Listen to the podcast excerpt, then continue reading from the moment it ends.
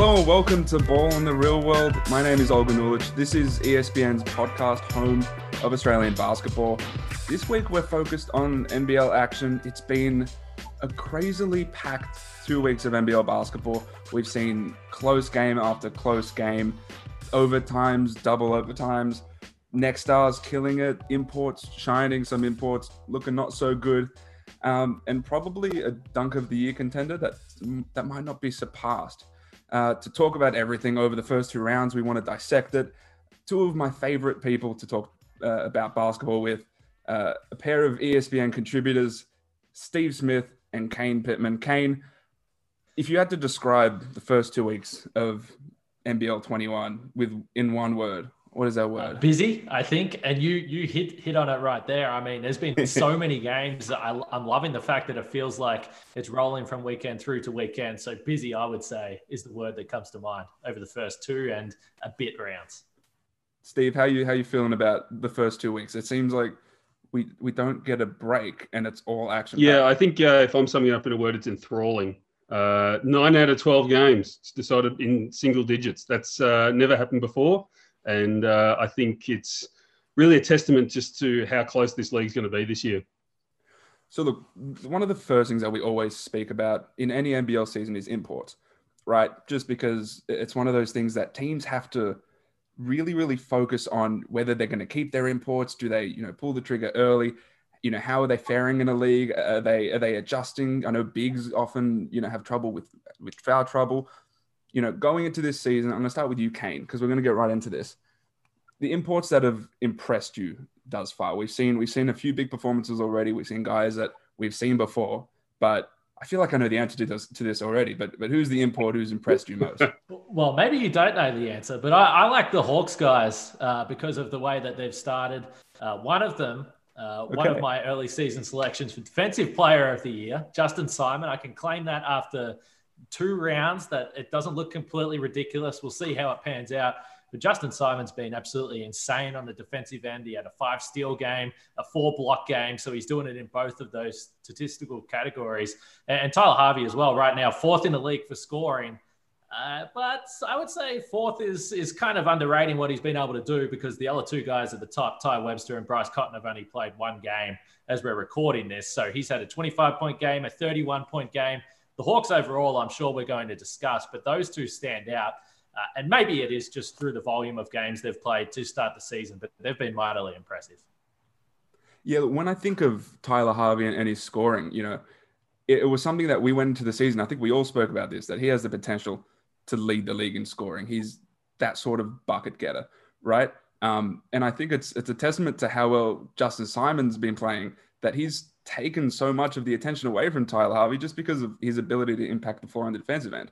Um, so I, totally agree with you there. Another dude who who I think could uh, I think I mentioned as a potential guy who could lead the league in scoring was Vic Law. Um, Brisbane Bullets. I think he's just been so impactful on both ends of the floor. Um, that team without him, I think, would just be terrible. Um, he's just been such a focal point on both ends. Um, I think he's a guy who, if the Bullets can find their feet and win some games, I think he'll be in the MVP conversation too. That's how that's how much of an impact he makes on both ends. Steve, who's impressed you so far as far as the imports go? Kane, I cannot believe you didn't run with with Keifer Sykes. Like you, you that's what I that's what I was thinking.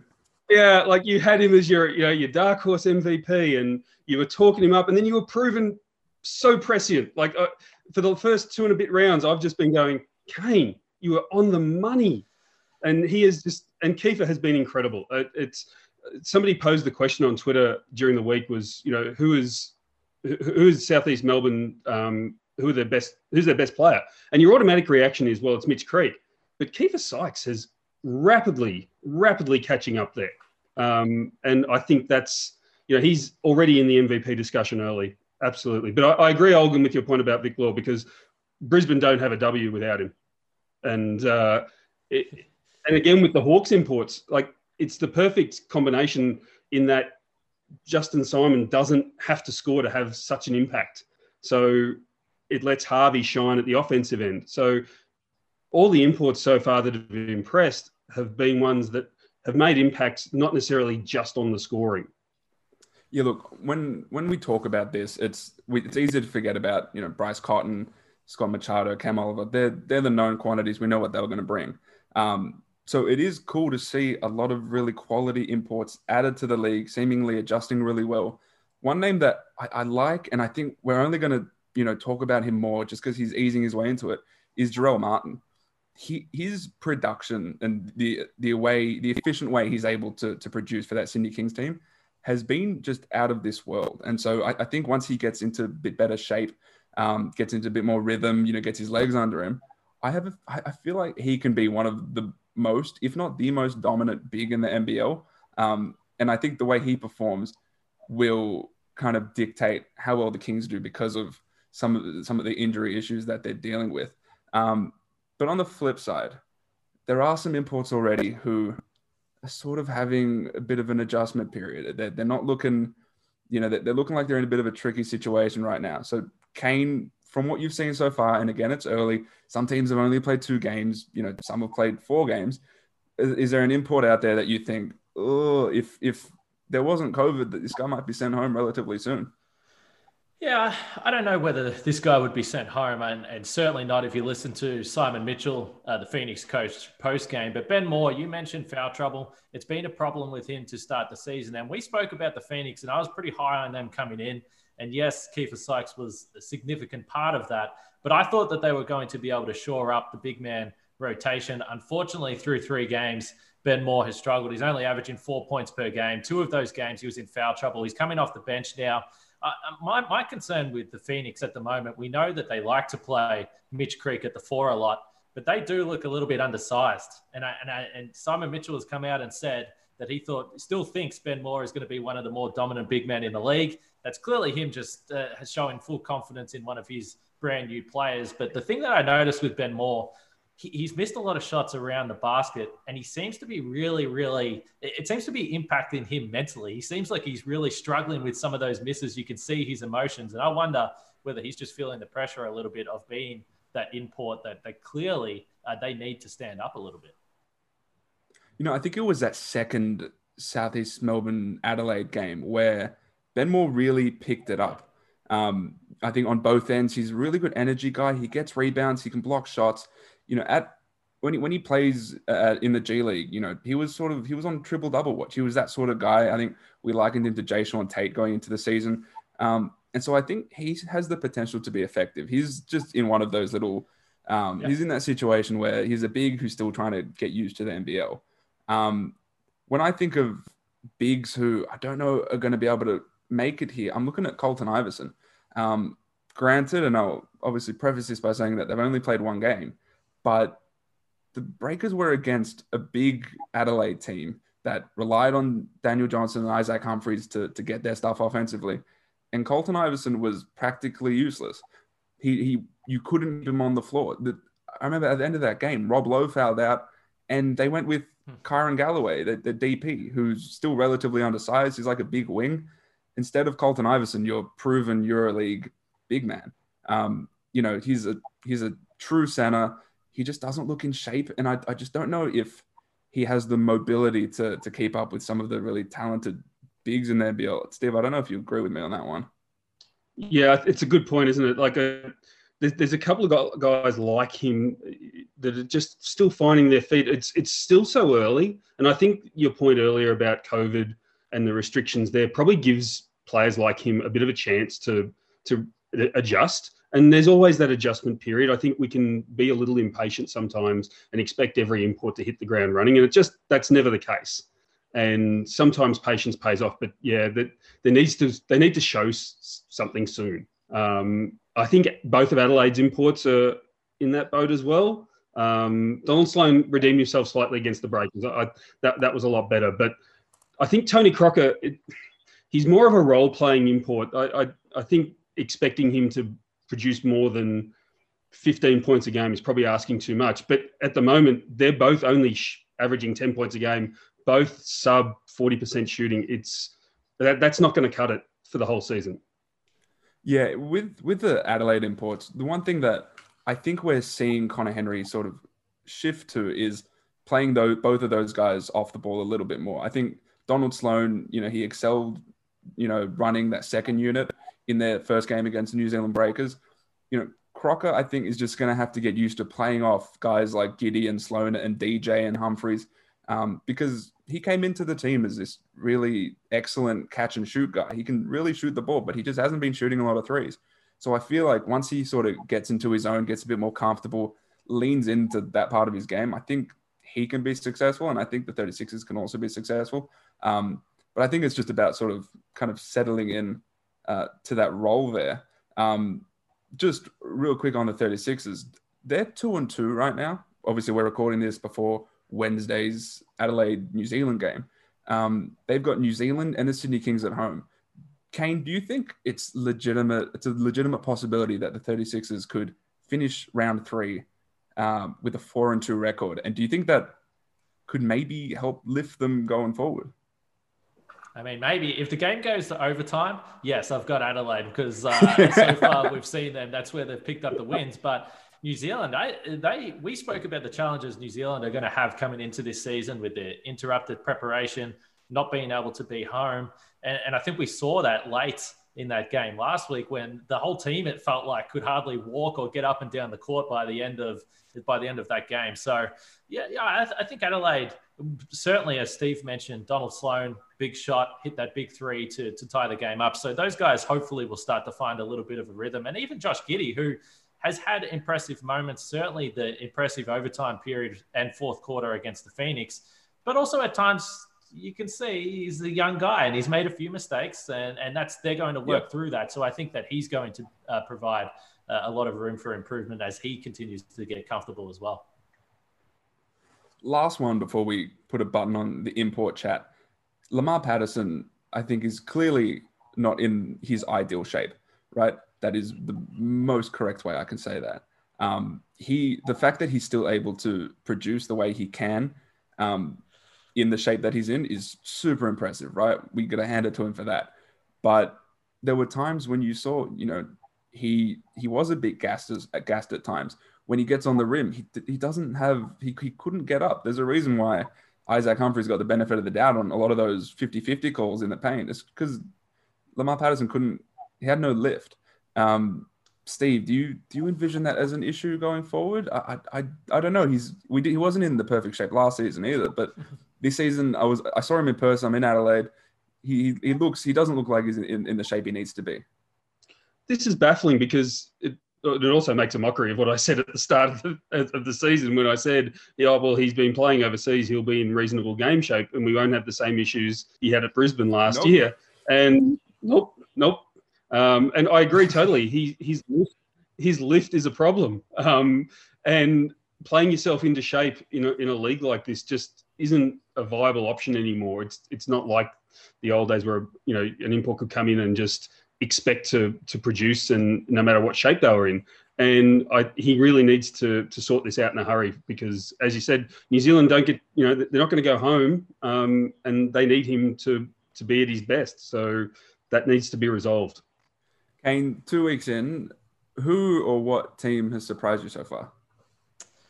Well, I I had Sydney as my surprise team, uh, not only because the first game I know they lost, but they were right in it until the final possessions there against Cairns. We had, I think we all had them as losers of the offseason, and a big reason for that was the injuries and the loss of Andrew Bogut. It's not necessarily that they did anything wrong, but I know that you were uh, really high on Jarell Martin coming in. You already mentioned him. Uh, but that 22 point, 11 rebound performance was really interesting to me because he had 21 shots, not a single free throw. So he's had 30 field goal attempts so far this season and only taken two free throws. And he's a physical player. I'm, I'm really interested to see uh, how this pans out for him because I would expect him to be able to get easier points by getting to the free throw line as the season continues. It's been kind of remarkable that he's been uh, down low, getting the rebounds, not drawing any fouls at all. Uh, and that's kind of unique for some of these big guys, the, the marquee big players that we see around the league that sort of live at the free throw line. Yeah, and he's going to have an, an opportunity to continue to just flourish as the go to guy on that team. I know they've got Casper Ware, and we, we have an idea of what he's going to do. But with no Xavier Cooks, with Daniel Kickert still injured, with Didi Louzada now going down with what looks like a, it looked like a bad ankle injury, um, you know, this team, Jarell Martin has to lift this team. He's their only really um, threat inside the paint. Um, obviously, he can do other things too on the offensive end, but he's going to have a, a, big kind of load to carry, um, and so he's going to have to, to to do that if this team, if this Kings team wants to kind of stay afloat until they get all their guys back, because if they fall, it, it, it does worry me if they fall to what like if they get to one and five or something like that, and then all their guys come back, all of a sudden they have to c- try to claw their way back into the finals. When it comes to guys who have surprised me, I'm looking at some of the young guys um, you know, some of them we, we knew what they were going to do. You know, we had expectations for, for someone like Josh Giddey. But I'm looking at someone like DJ Vasiljevic, Jack White in Melbourne, um, Yanni Wetzell in Southeast Melbourne. These are dudes who, you know, you knew that they were going to be the talent of the future. I didn't realize that they would all be starters and playing at a starting starting level too. They've all been really, really effective. You see the rookie mistakes, right? And you see that the relative inconsistency too. Um, but the future looks really damn bright with all these guys really, really shining. Um, Steve, what do you think? Yeah, you're right in that respect. In terms of like somebody like Jack White, um, you know, he played crunch time minutes the other night and looked really comfortable. Um, had some nice finishes, played played hard at both ends, just looked super comfortable at, at the pro level. So in terms of that, um, Wetzell's looked good in parts. Um, probably fallen off a cliff a little the the last two games, but I think those again, it's a bit like the imports, just adjusting. I think that's a, a tempo thing that and the, adjusting just to the rhythm, finding a natural rhythm to play in. I think that's that's just a, an ongoing process. Um, for me, the te- the team that surprised me, and it's not in a good way, uh, is the Cairns Taipans. Um, you know, to go one and three at home, that really really surprised me. I I thought they'd be a lot better at the uh, fantastically named Snake Pit, and um, I just I honestly thought that they would be just so so much more in sync, given they didn't have a lot of personnel turnover over the off season, um, and and it's a real wasted opportunity to to start the season really strongly. The Taipans are, are really interesting because we all had an idea of the the impact that DJ Newbill had on both ends, uh, and we knew that would be a huge loss. I don't think any of us really envisioned the drop being this steep, right? I think they're getting what they need from their top five dudes, right? That that that makes sense, right? Machado, Kouat-Noi, Djeric, Oliver, and then Majok Deng at times. They're good. You know what they're going to bring you. I, I think we've also maybe overestimated their depth. They're they're really young coming off the bench, and when it comes to their experience off the bench, it's Nate Jawai, who I don't think you can play all the time. Um, and so they're in a really precarious situation because it's not just going one and three; it's going one and three at home. So yeah, dropping, dropping basically a quarter of your home games to start the season already is is really difficult. And you know they they went through this last season too.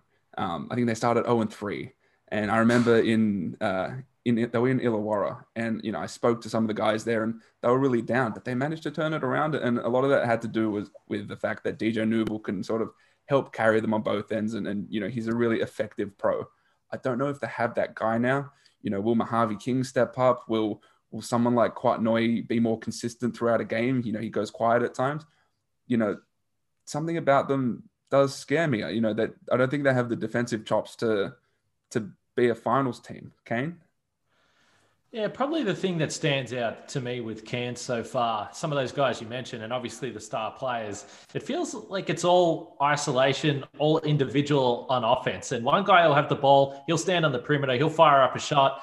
Hopefully it goes in, but it doesn't seem like they're getting a lot from the other guys. And, and I look at a team to compare them to Melbourne United, where they're running a bunch of pick and roll for different guys. They're, they're, they're giving dribble handoffs. Guys are cutting off ball. They're moving off ball. It just doesn't seem like that's the case with Cairns to me early in the season.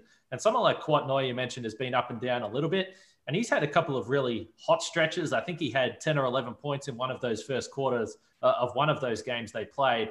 But even still, some of the shot selection, he was making some of those shots. And I was thinking, this is crazy, some of these pull up looks he's taking in transition. So to me, I don't know. They don't seem to be playing like a team on offense. And maybe that will iron out as the weeks go on. But it is a little bit surprising considering that a lot of these guys played together last season. Look, and and while there are concerns, obviously, we do have to understand the fact that their last game was a a loss to Melbourne United that was on the buzzer. Yeah. They competed, um, but on Melbourne, I want to move on to them because they're really they're really interesting. They it was a close win over Cairns, but it just does seem like Melbourne is one of those teams that has the ability just to flick a switch. Um, you, you don't get many of those teams. Obviously, Jock Landale has now famously famously said that they're going to go undefeated. You know, that's obviously a very kind of tall task. Um, but Steve, when we talk about Melbourne, all the talent they have, the complementary guys who seem to fit in just perfectly, is is it crazy to think that they'll go undefeated? And is it as it is in my mind? Do you think it's Melbourne and then the rest? I think having the mindset that you that they would like to go undefeated, I think that's fine. I, I think going into every game thinking that you're not going to lose, I think that's going to go a long way to, you know, to having that that elite mentality. But to think that they'll, I, I don't think it's ludicrous, but I, a lot has to go right, and so that you can have an off night, the other team can get hot, injuries, all these things factor into you know into a long season. So I think I don't think they'll go undefeated, but they've certainly got the talent and the depth at the moment to go a long way towards that. So the, it's and it's the depth that's the key for me because if you've got guys like like Jack White and and you know Barber coming off the bench and just contributing and knowing their roles, it's a really hard combination to beat. Yeah, like it's it's what we went. It's what we spoke about it going in. You know, having Mitch McCarron and Chris Goulding and Jock Landale and Scotty Hopson, who really hasn't done anything yet, to have all those guys and then adding guys not who are just really talented, but they just play a role really well. So Jack White knows he's not going to come in and go and average 20 points, but he knows he'll come in, he'll get tough rebounds, he'll win 50 50 balls, he'll dive on the floor, and he'll get big defensive plays, right? He knows that he's coming to do that. Dave Barlow knows that when he comes on the floor, he's going to spot up and hit shots. He's going to let the, the talent, the, the top tier talent do their thing and he's just gonna he's just gonna sit back. I, I think it's it's a similar recipe that I think the Hawks have put together where I really like their top tier talent. I like Tyler Harvey. We spoke about him. We spoke about Justin Simon. You added Justinian Jessup, and we'll see what Deng Adel and Cam Bairstow can add to it. But I really think that the crux of that team is the sort of heart and soul of your Emmett Naars and you know your Isaac Whites and your AJ Ogilvies who can come on. So Kane, do you so, firstly, are you surprised that the Hawks' 3 0 start?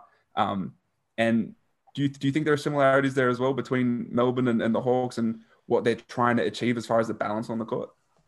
Yeah, d- depth wise, certainly I think the comparisons are there. I am surprised that they're 3 0 just because they've played some quality teams. I, I, think the thing that stands out to me with Melbourne that still has them uh, significantly ahead of any other team in the league, uh, when you talk about that depth, uh, their starters at the moment, I'm looking at the box score here, even from the game against Cairns the other night. Chris Goulding led all starters or every player on United's roster. He only played 28 minutes. And so the thing that, that stands out to me is that United haven't even extended the rotation at all. But the part of the reason for that is because when you go back to the first game that, that Melbourne played, perhaps the player of the game was Shea Ili off the bench. So the thing is that they've actually got guys that are probably starting caliber players that can slot into the starting lineup. I, I think there's more question marks around the sustainability of some of the players on that Hawks roster. Tyler Harvey, we know, is probably going to be a scorer. Is Justin Simon going to continue to be the player that he was in the first few games? Because even though he scored a lot in game one, over the last two games, he really struggled to have that impact offensively. Jessup is probably going to be up and down. He's a shooter. That's going to happen. So I, I, probably just think the consistency is there with United that I think you're going to know what you're going to get every single night. Over the course of a whole season, I'm unsure whether the Hawks will have that. But I mean, quite obviously, they couldn't have started any better. They've been they've been very impressive. Yeah, and, and on Jessup, because I, I, do want to talk about the next stars for a little bit. Um, I think he's he's a, a, better offensive player than a lot of people realize he should. And, and he's in a weird spot because he doesn't get as much hype as some of the other next stars just because he's older and he's practically an import. Um, just just in the way that a, a, person coming out of college is the same as John Mooney, right?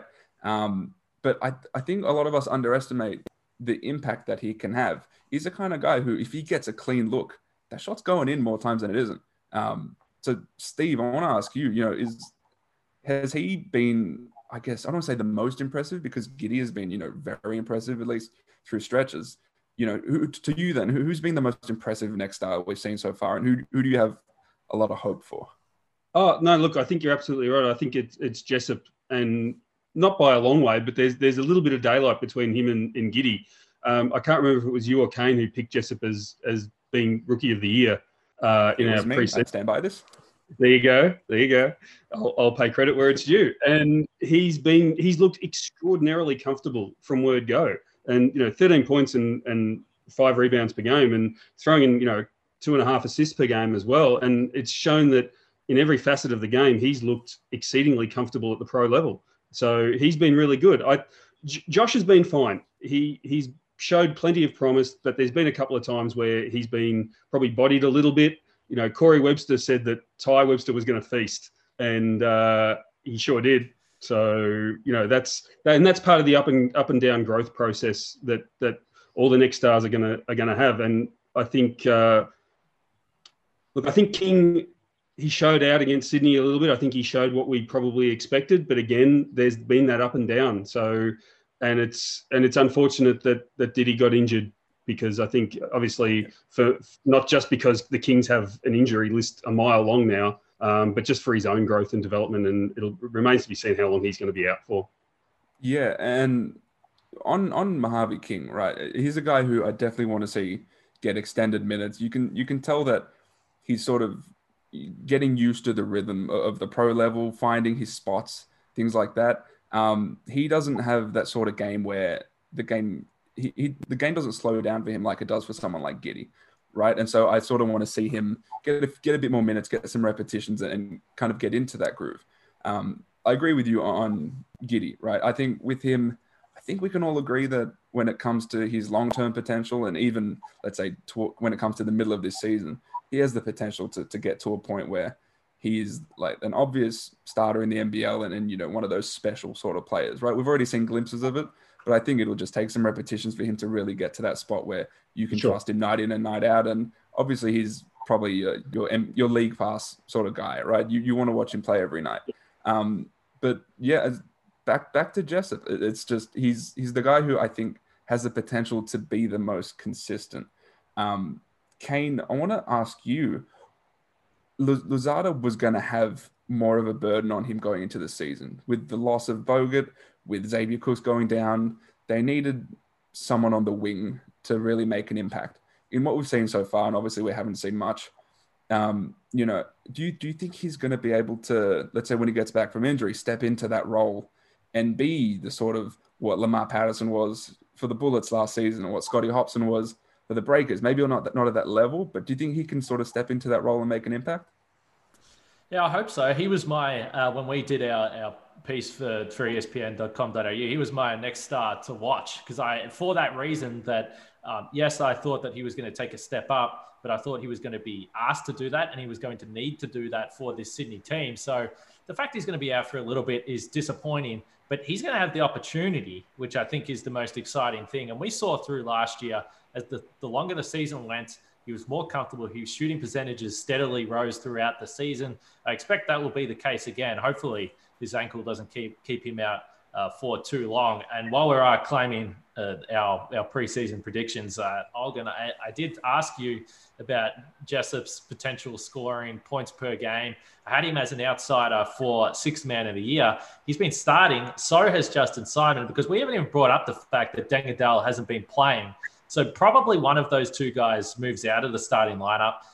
Do you? Th- I mean, do you think it is going to be? Uh, Justin Simon that automatically will go out because I do wonder with a player like that, the defensive guy that you want uh, playing against a, a, Machado or whoever it may be, it's it's nice to have him in the starting lineup for those matchups. I, I at this point, from what we've seen so far, I can't see Justin Simon being moved to the bench. Mm-hmm. Um, I spoke with Hawks assistant Jacob Jackomas last week, they really like his leadership on that end, and he's shown it. Right, we we know what he can do. He's one of those rare guys who can really take over a game. He, his impact on that end is really tangible. Right, so I can't see him leaving the starting lineup. Um, from memory, and I don't know why this escapes me, but the Hawks I think have started quite big. I think they've gone with you know Froling and uh, Ogilvy. I think that that was their starting lineup in the last game. Yeah. I really like the idea of getting taking one of those bigs out and playing Dengadella at the 4 mm-hmm. Just just go pure positionless, play kind of small. We've seen that Goorjian likes to do that. We've seen Deng Deng play a lot of the four, a lot of the four. We saw Max Darling play at the five for a small amount of time. So he's not against playing small, and I really like the idea of having this team that can just play basically four out. Um, put put the ball in Tyler's hands. Deng Adel can go get his. He can push in transition too. I think that could be a, a, miss, a mismatch sort of nightmare for a lot of teams. So I, I think that's what they're going to go with. Steve, I don't know if you agree with me, but I, I like, I just like the idea of keeping Jessup on the floor as, um, you know, this this threat, and then just adding Deng Adel in as a, a two way guy at, at the four. What do you think? I think it's probably a horses for courses thing where you can probably start Jessup off the bench and he still plays starters minutes as a, as a sixth man. It's it's a real luxury to have somebody who could probably score and contribute in every facet of the game. And if he's your first man off the bench, then that's that's a luxury that not a lot of teams are going to have. So I think Gorge will probably play it, you know, in terms of matchups and depending on the night, who's you know who's looking more likely. So I, I think it's it's it's a good flexibility. It's a good problem to have. I, I think on that point, I'm looking at what the 36ers are doing, who I think I think they're going to settle on have having Donald Sloan sort of be in charge of that second unit, and then when it comes to crunch time, whoever's rolling, whatever the matchups dictate, that's the guy who's going to play when, the game's on the line. I think it could be the same thing with Jessup to that point. Um, I feel like we've covered most teams, or most teams, I guess, worth covering at this point. Um, we're in a weird spot with NBL because the games don't stop. We went from round two straight into round three the following night. Um, it's like a good 10, 12 days of straight basketball. Um, but I want to get to Get Real, the segment that I like to add in this show. This show is called On the Real World. Um, Get Real. It's where we can come out and we can have a little rant, just something that irks us, something that's impressed us, whatever it is. Now, when we spoke before we went live, we realized that our Get Real segments, out respectively, were all in the same thing. Um, and I think we disagree. And so I'll, I'll go to Kane. What what do you have to say about this issue? Firstly, tell us what it is, and then and then give us your perspective on it. Well, uh, we're talking about replay reviews, and we maybe earlier on in the week, I will say, but I could have potentially spoke about the the age old discussion with the court decals, but looks like there's some stuff happening with there. But that's obviously been an issue moving through. We're talking about replay reviews outside of the fourth quarter, outside of the final two minutes of the game. It's ridiculous. We do not need to be going to replay review halfway through the first quarter just let the officials make a decision. It doesn't matter. It slows the game down. You can see the players are asking the question, What are we doing? Why are we waiting two and a half minutes? And nothing annoys me more than when you hear the announcers say, Well, just gonna get the we'll get the right decision. No, that's gonna be fantastic. Who cares? what are you talking about? You're making us sit here for minutes on end for something to check a fingernail. And a lot of the times those out of bounds calls that we see late in games don't even match up with what the original rule was in terms of out of bound calls anyway. I don't like it. I hate it. Get rid of too many replay reviews. Let the officials do their job. Okay, so when we spoke before, you you guys knew that I disagreed with you. Um, there is there is one thing I would change.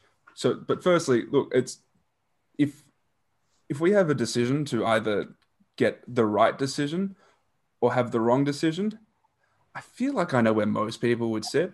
Um, and if we can do that in a way that is as efficient as possible, I think that's where we should lean, right? So if they can get that done quickly, the fact that they're doing it offsite, I love, right? I don't like the whole, you know, going to the to the scoring bench, having Vaughn Mayberry turn a, a big ass computer and, and, try to look at it like that. Have someone offsite do it. They don't have, um, you know, the crowd sort of dictating their decisions either. It's, it's I feel like it's sound, right? We're, we're getting it done. We're getting it done relatively quickly. The one thing I would change is I think crowds should be aware of it. There, there have been points where I've been in in the arena, and the game just stops for 30 seconds just because we don't know and we don't know what's happening. I, I think they should sort of communicate that better to a crowd. But as far as the TV audience, they know what's up. They're going to get the right decision. It's going to take a little bit more time, but I, I feel like it's better than having a wrong decision that could turn a game for you know for someone, and it'll feel like an injustice, right? Steve, Steve, are you on my side? No, no, I am not. Um, it's, it's not happening quickly. That's the problem. Like, if it was taking only 30 seconds, then I probably wouldn't have an issue with it. But honestly, if I wanted to see a middle aged man stare at a computer screen, I'd just take a selfie. Like, it just, it should not be taking this long. It should not be happening before the fourth quarter. I'm, I'm firmly with Kane on this one. End rant. And i Olgun, Olgun, let me jump in because yeah. you, you also said that uh, there could be a game-changing decision. But the problem is, and, and this is this is what the big issue we're going to replay review is. So you want to do an out of bounds call in the first quarter. Do you know how many bad calls the officials make through a game anyway? Because it's difficult to officiate oh, game speed. Heaps. So why aren't not, you? So, so, that means we actually need to review every single whistle that happens because it could potentially change the game. My man Keifer Sykes uh, got uh, blocked pretty cleanly in, in, a recent game, and uh, to run replay, it was a bad call. I hate to go against my guy. It was a bad call that could have changed the, the game uh, right there. They didn't go to a replay because they weren't able to. Happens all the time. Why are we doing out of bounds calls? So look, we can we could do a whole podcast series on some of the deficiencies within NBL officiating, right? That's not that's not what this is, right? We, we can we don't have to get into that. It's it's annoying that we've sort of developed this apathy for NBL officiating, and that it's it's just sometimes not going to be great, right? We we know that, but I think when it comes to a call that is objective, right? And and I wouldn't be against them doing this for goaltending calls, um, just calls that are very that, that are just black and white, right? Ch- block charges, no, right? That's it's a subjective call. You know, as much as there's a rule, there's there's subjectivity to it, right? There's human judgment. When it comes to who the ball goes off, going out of bounds, we we know we can see it, right? And so again, if we can take a bit of time to get a decision right, I think we should do that because because it's then it, it feels like an injustice, right? And I don't like injustice. Olgun, Olgun gets paid by the hour. It's confirmed. Yeah, yeah. He, he, wants he, he wants these games to go for hours and hours and hours. can I uh, can I also talk about? There's also an injustice we need we, we haven't addressed, and that we're not talking about Cam Oliver's dunk enough. Can we just? We're all in agreement on that, yeah. right? It's the biggest dunk I agree. Any seen in the NBL, and I've been watching the NBL for quite a while, and I can't remember a bigger dunk. Look, I'm I'm still relatively young, and so I, the only dunk that comes close in the NBL, maybe JP Tokoto did something that I'm forgetting, just because he did a lot and he was super athletic. Um, Casey Prather over AJ Ogilvy, the context of that dunk mattered too. Um, mm. But when it comes to just the viciousness of a dunk, um, just how powerful it was, it, it, it quite rightly was the Sports Center number one play. It quite rightly went around the world. It was an incredible play. And the fact that it came after he tried to do a 360 dunk in traffic over the same person is just very funny. Um, and look, I'm I was in awe it, when it happened. The, the, person who I was watching the game with was just like, "Oh my god!" It, it it's something violent happened. Yeah, it was in it was in Leon Trimmingham, Bennett Davison territory for me, and that's that's high high praise because those two were two of the most vicious dunkers that you know from all the time I've been watching the NBL. It was those two, and then Daylight, and this dunk is right there. It was it was a beauty. Anytime you can dunk, rise up, throw down on someone, send them to the floor uh, that that adds a, a, little bit extra to it. You mentioned it; it was violent. Uh, we loved it. The only thing I will say, uh, our producer uh, Laurie might have uh, some Hakeem Warrick highlights from back in the day. We know he's a big Hakeem Warrick fan. I'm sure he, I'm sure he at least had one highlight reel dunk. I think he did. He did. He definitely did. That I think is where we're going to end it. That's all we have to offer you today as well. If you want to see more dunks like that, ESPN broadcasts a lot of NBL games. Make sure to check that out if you like what you heard, you know, head on your favorite podcast app, wherever you listen to your podcast, rate, review, subscribe, all that jazz. You know where to find us. Um, to see the work that all of us do, respectively, go to espn.com.au. We try to cover Australian basketball as holistically as possible. I'm Olgun Uluc. That's Kane Pitman. That's Steve Smith. See you next time.